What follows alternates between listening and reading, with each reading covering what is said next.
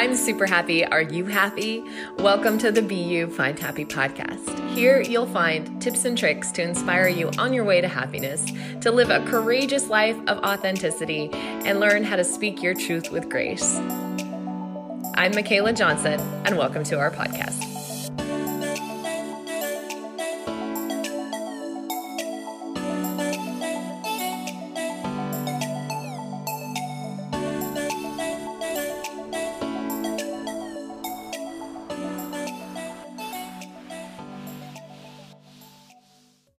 Brian, so welcome to the You Find Happy podcast. You you have a really awesome brand called Get Out of Your Head, um, something I incredibly struggle with, and so I'm super looking forward to having this conversation about navigating, um, you know, all the things that we tell ourselves, all the things that we get stuck in, the ways in which we ruminate, um, as a psychotherapist, I see this all the time. I find this frequently with myself, and I'm really looking forward to learning more about you. Could you share with the listeners a little bit about who you are, how you got here, and what you're doing? Yeah, thanks, Michaela. I'm happy to be here. So, my name is Brian Sachetta. Uh, I'm an author in the self help space. I focus mostly on anxiety and depression mental health. As you alluded to, my the name of my brand is Get Out of Your Head. So the website there is getoutofyourhead.com. I really you know, I, I come to this space from sort of just personal experience of having dealt with anxiety and depression in my own life. And I do want to like upfront sort of connect with what you said there, where you you, mentioned like, you know, you struggle with getting out of your own head sometimes and things like that. Um, I do too, right? And that was what really spurred the the birth of this brand was me going through anxiety and depression as a teenager and then in my 20s and saying to myself like look like if these things are holding me back i need to go and find solutions for myself whether that's through books that i read conversations i have going to therapy trying different medication you know at the uh, recommendation of my physician or something like that. And so over the course of 10-ish years something like that um, ended up writing my first book, which was uh, Get Out of Your Head, a toolkit for living with and overcoming anxiety. And then in 2021, which was a few years later, I wrote another book called Get Out of Your Head, Volume Two Navigating the Abyss of Depression. You know, what I'm really trying to do with this brand is just, I mean, I, I think everybody, right? It, whether you're starting a business or um, a content series or something like that, you identify with a specific group of people and you say, like, these are the folks that I want to resonate with, or these are the people that I see in myself. And so I'm looking at this brand and saying, like, I know there's a lot of people out there like me. 20, you know, I'm 32 today, but it's like, I know there's a lot of 18 year old men, 25 year old women, folks who are stuck inside their heads, who are not finding the relief they need via some of the more traditional, you know, self help channels um, or they're stuck because of the way that you know American or uh, modern culture operates. And so I say to myself, like, I came up against some of these same exact problems, and I still struggle with some of them. Like, I'm I'm not here to say I'm perfect, absolutely not. Um, but I know that those people exist out there. I've had a lot, a lot of conversations with folks like that, and I see the pain, uh, you know, the pain that I've been through in them, and I can resonate with that. And I'm like, I, I, I hate to see people suffer, right? And so my contribution with this brand is trying to be able to help people uh, work through that suffering in any way that that I can um, sort of facilitate uh, that that that progress. And so, why do you think it is that we get stuck in these um, cyclical patterns of thought? Like, what do you think creates this kind of roundabout way out of things? And I recently had something in my life where I was on repeater for sure. And like every time that something surrounding this particular thing triggered me, I kind of went into full blown spiral mode and really had a tough time kind of clawing my way out of it. Um, recently, I had a breakthrough, but I'm curious what your perspective on that is. I mean, what there must be something that comes from being able to kind of stay wrapped in this space. There must be something that we're doing or needing or whatever it might be. Yeah, definitely. I'm, and I'm, I'm very glad to hear that you had a breakthrough. I don't I don't know if you've already shared that with your audience or if you wanted to here at some point, um, but I can answer the question that you asked, which was sort of you know why do we get caught in these loops? And one of the things that I like to do, right, I, I want to make sure that because I'm not a doctor. I'm not a therapist. I'm not a clinician. I'm not licensed, anything like that. It's like I'm trying to bring my own personal experiences to, to the table, but I also need to bring a sense of credibility. It's like I, I think I can do some of that by saying, like, hey, I've been through some of the same things that you have. But at the same time, if I'm then talking about strategies that have no scientific backing or anything like that, uh, I'm probably not going to, uh, my information is not going to resonate with a lot of folks. So I do try to pride myself on bringing in some of the research side of things and, um, you know, just whatever the the uh, the scientific community, the the information, the leading theories and whatnot that they're putting out there. That's the stuff I like to integrate into my work as well. So the reason why I say that is when we talk about why do we get stuck in these loops, right? There's a lot of evolutionary evolutionary psychology at play here, which is sort of the way that our brains and bodies were constructed. If you think about the fight or flight nervous system, those systems were created to help us immediately evade physical threats like in the wild. And though that system is really good at doing that sort of thing as in you know if a lion walks in front of us in the middle of the street or in the woods um, our bodies are going to react so strongly that i'm not saying we'll necessarily survive but like they will push us in a way that uh, like forces us to um, make some sort of decision or take some action that promotes our survival, right? And the nice thing about that is like there's a threat right in front of us. Our bodies have this reaction, and bam, we're off. Whether that's running away from that the, that threat, fighting with that threat, or playing dead, you know, the freeze response, something like that. One of the difficulties about like you, know, think about human evolution and then where we are today is scientists say that you know the human brain and and the, in humans overall like we haven't evolved in at least 30,000 years, if not a couple hundred thousand. And so you, we find ourselves today in the face of modern threats, which is more things that are off in the distance that scare us, right? I, you know, let's say I have to go give a speech in two weeks. Uh, that's a lot different than me facing a lion right now and saying, hey, in the next 15 seconds, I'm going to know what the outcome of this thing is. My body is going to push me towards that positive outcome, right? That survival. And so it's almost like a shortcoming of this system where now that we live in a world where the, sort of um, they are legitimate threats or things that scare us right they they might not necessarily be uh, I guess I'll say they're psychological threats. They might not necessarily be threats to our survival. Um, but again, like something like a speech, right? Uh, our, our brains and bodies don't quite know how to deal with these things because they're like, wait a second, I'm programmed to react to things that are in front of me right now and get you know get you out of that dangerous situation immediately. A speech that exists on our calendars two weeks from now our brains are like whoa like what action can i take? What action can i take? What action can i take? And they you know they're they're incessant. They they they don't kind of take no for an answer right? And they're they're saying to us like dude, you got to give me an answer. And unfortunately, something that exists two weeks from now doesn't really have that fight or flight answer, right? The only thing that we can do is sort of let time pass in one way or another, either either with a lot of anxiety in it or uh, via, uh, I guess, with some peace via distraction or something like that. And so I think that that kind of answers the why do we get ourselves caught up in these patterns is is the way that our brains and bodies were constructed um, and then also like because i think sort of the follow on effect of that is when our brains go into these, you know, fight or flight modes, the feelings that we get are unsettling. And so when we feel those things, our conscious minds then say, oh, geez, something must be wrong here. Something is going to go wrong in the future because I'm feeling this way. And we then perpetuate this already vicious cycle. So it can be difficult, right? And that's one of the, to deal with these things. That's one, that's kind of the main reason why my brand is called Get Out of Your Head is knowing that there's this limitation with the fight or flight nervous system. It's like, we need to come in with sort of the you know the uh, prefrontal uh, our, our prefrontal cortices and say i'm bringing in my executive functioning and i'm saying look i am taking the reins here.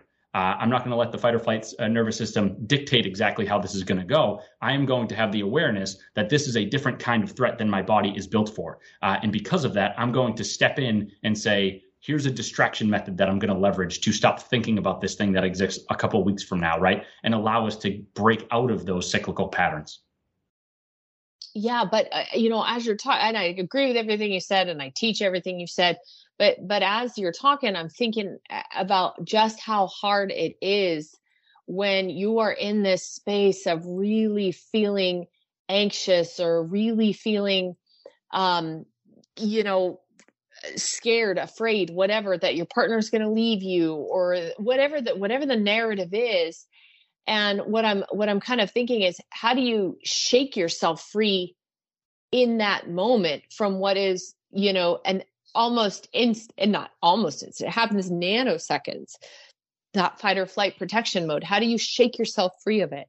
Sure. And you're so right. I mean, um, you know, me giving that long verbiage there, like it, it's not to say that this stuff is easy. I think one of the the things that I did want to talk about today was right that uh, traditional self help. I think sometimes paints the picture as if these things are easy, right? And it's like just think good thoughts, and all of a sudden, like life will be better. In reality, as you alluded to, it's like this stuff is really challenging and really painful. And I I, I think that there's a couple things I want to talk about here. One is that it does take a lot it takes experience with these sorts of situations, right? To eventually develop the patterns and the know how to be like, I understand that I am running the same pattern or I'm in a similar situation to one that I've been in before. The reason that's so difficult is that this stress like that we're feeling, right? When the fight or flight nervous system takes over, it can be all encompassing. So when we feel that the first 10 times, the first 100 times, it can be really hard for us to step in and say like, wait a second, I need to slow down. I know what's going on here.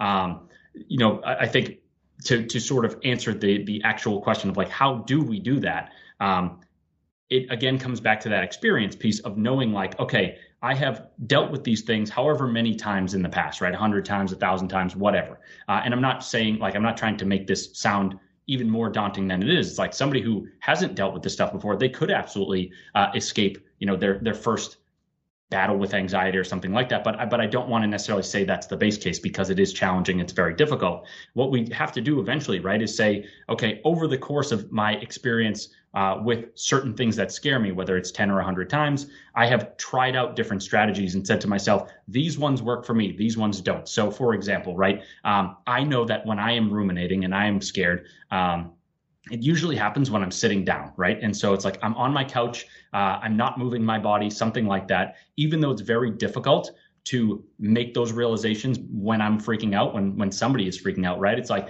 there are there are telltale signs in the body that you can kind of pick up on and once you're able to pick up on them uh, those can then become your triggers or your cues to say like i got to go do something else. So for example i'll get these cold sweats. A lot of people will right? It's like when we're really scared we're sitting on the couch and like all of a sudden it's like man i'm sweating as if i'm doing something you know i'm running or i'm performing some sort of physical activity but i'm just sitting on my couch and so when i pick up on that and, and other folks that i've worked with before have been able to you know implement this sort of strategy that becomes their cue to say like look i got to go for a one mile walk. I need to, uh, you know, walk down the hall, go to the gym, lift some weights, listen to my favorite song, call a friend, text a friend, whatever it may be. Um, I don't want to say like, hey, like I have all these sexy strategies that are like always going to get you out of your head, that are always going to work because this stuff is super difficult. But in general, that is the vibe that, you know, I'm trying to put out there and say like, that is how the process works. And then the specific details of how you implement this in your own life is figuring out which of those strategies resonate most with you? Which ones help you get out of your head right? Because like some people like walking and some people find as though getting their bodies moving allows them uh, to to break free from their minds. Other people are like no no no i'd rather go paint or do something like that. So um, i think that's kind of how i would answer that question with the caveat that like this stuff is absolutely not easy.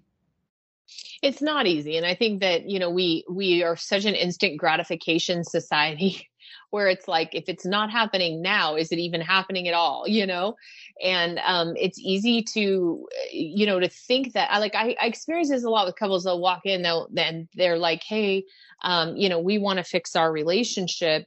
And you know they want to do that in three sessions and it's like it took you how many years to get to this point?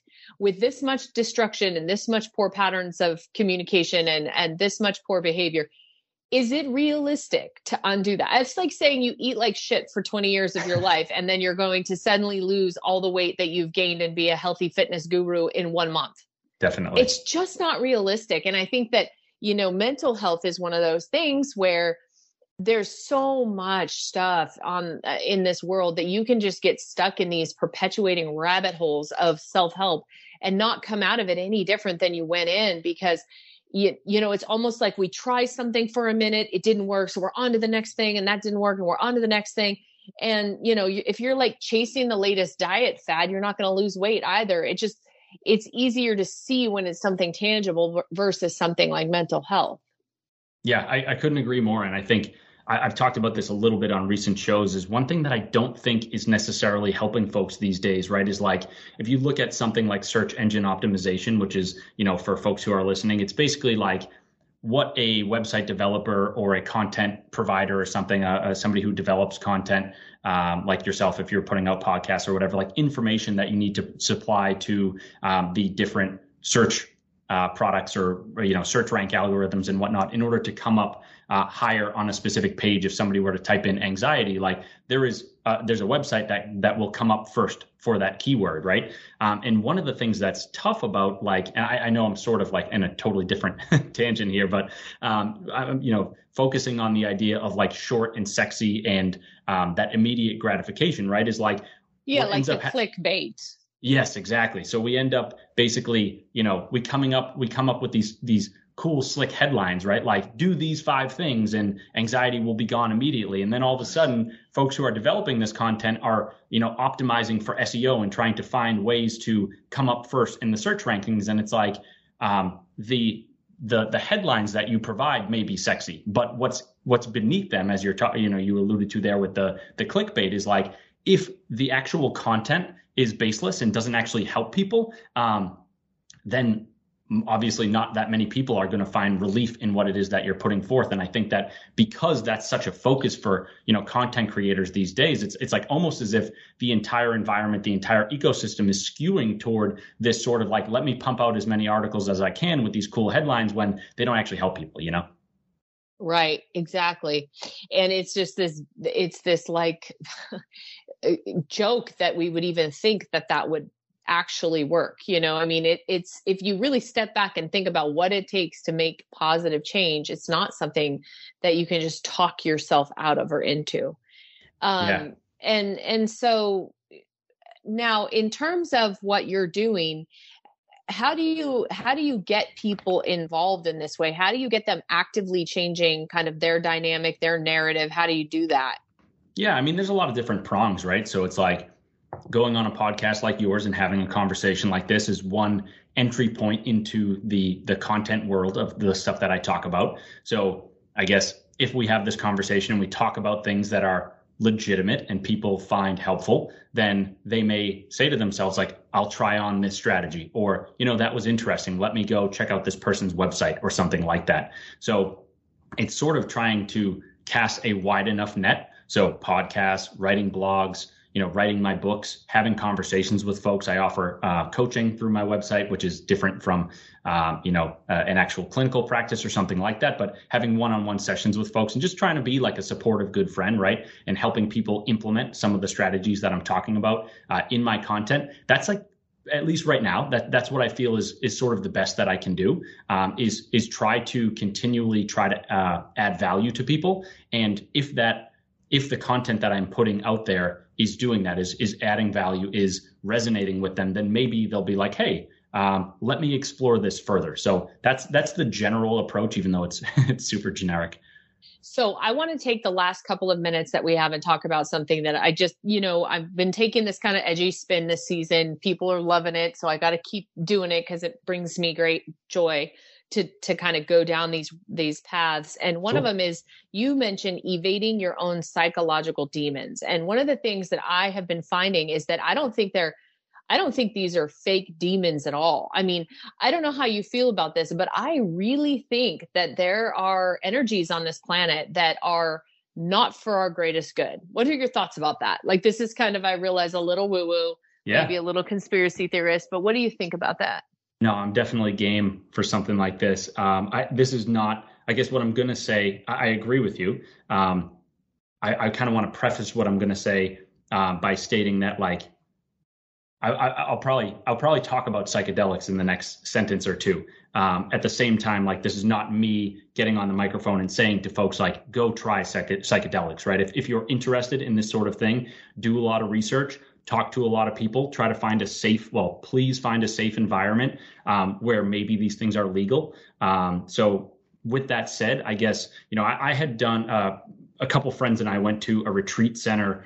Uh, I guess it was last year now, but um, and did a, a, a psychedelic called ayahuasca. And, uh, you know, for me it was like i was i wanted to go and just see what it was about but i had questions like specific questions that i wanted to see if they could be answered and for me, it, it really felt like doing a psychedelic like that is um, I guess, pardon my, this isn't really French, but this is, uh, pardon my, uh, this is probably a little grotesque, is like, I would say psychedelics are mostly like a colonoscopy of your mind, so to speak. They present you a mirror of like what's going on in your head and it, they help you sift through or they make you sift through all this sorts of stuff. And you will definitely, like, if you've been through trauma, if you have dealt with anxiety, depression, difficult, dark forces, something like that, you'll see, like, you will see maybe not necessarily like the human depiction of a demon, uh, but you'll wrestle with some. And I, I, guess this is me just kind of saying that I agree with you. Uh, whether they are legitimate or they are in our minds or whatever, like you, you you might even talk to them you know if you do a psychedelic experience. And, and i don't know how to make sense of that. I don't know if that means they're necessarily real or they're you know embodiments like that come from our minds and get projected out uh, into our psyches when we're doing psychedelics or something like that. But but i can definitely say that like when you see them and you talk to them you're like oh my goodness like this isn't just like a passing thought right? This is something that's in there and i have to deal with it. Um that's terrifying. But yeah also true. I mean i don't think that you're wrong. And i think that you know, we need to be having these conversations because all of these topics have been taboo. And if there's anything that I've come to realize in the past couple of years, it's that, you know, there is a spiritual war happening. I mean, it is without a doubt. And so, you know, the ways in which humans are inflicted by um, all that's happening around us, I think is an important component to our growth. And I think that we're kind of leaving it out a little bit. So, anyway, I really appreciate having you on to talk about these things, Brian. Where can people learn more about you and what you've got going on? Yeah, again, thank you for having me. Best place to find me is getoutofyourhead.com. Uh, no dashes, no spaces in that URL. Yeah, and as always, we include everything in the in the show notes, guys. And, and he's really taking a different perspective to getting out of your head, and I really like that. So step outside of the you know traditional methodologies and take a look at what brian's doing thanks so much for coming on the podcast thanks michaela take care this has been a Be You Find Happy podcast. For more inspiration, check out the links.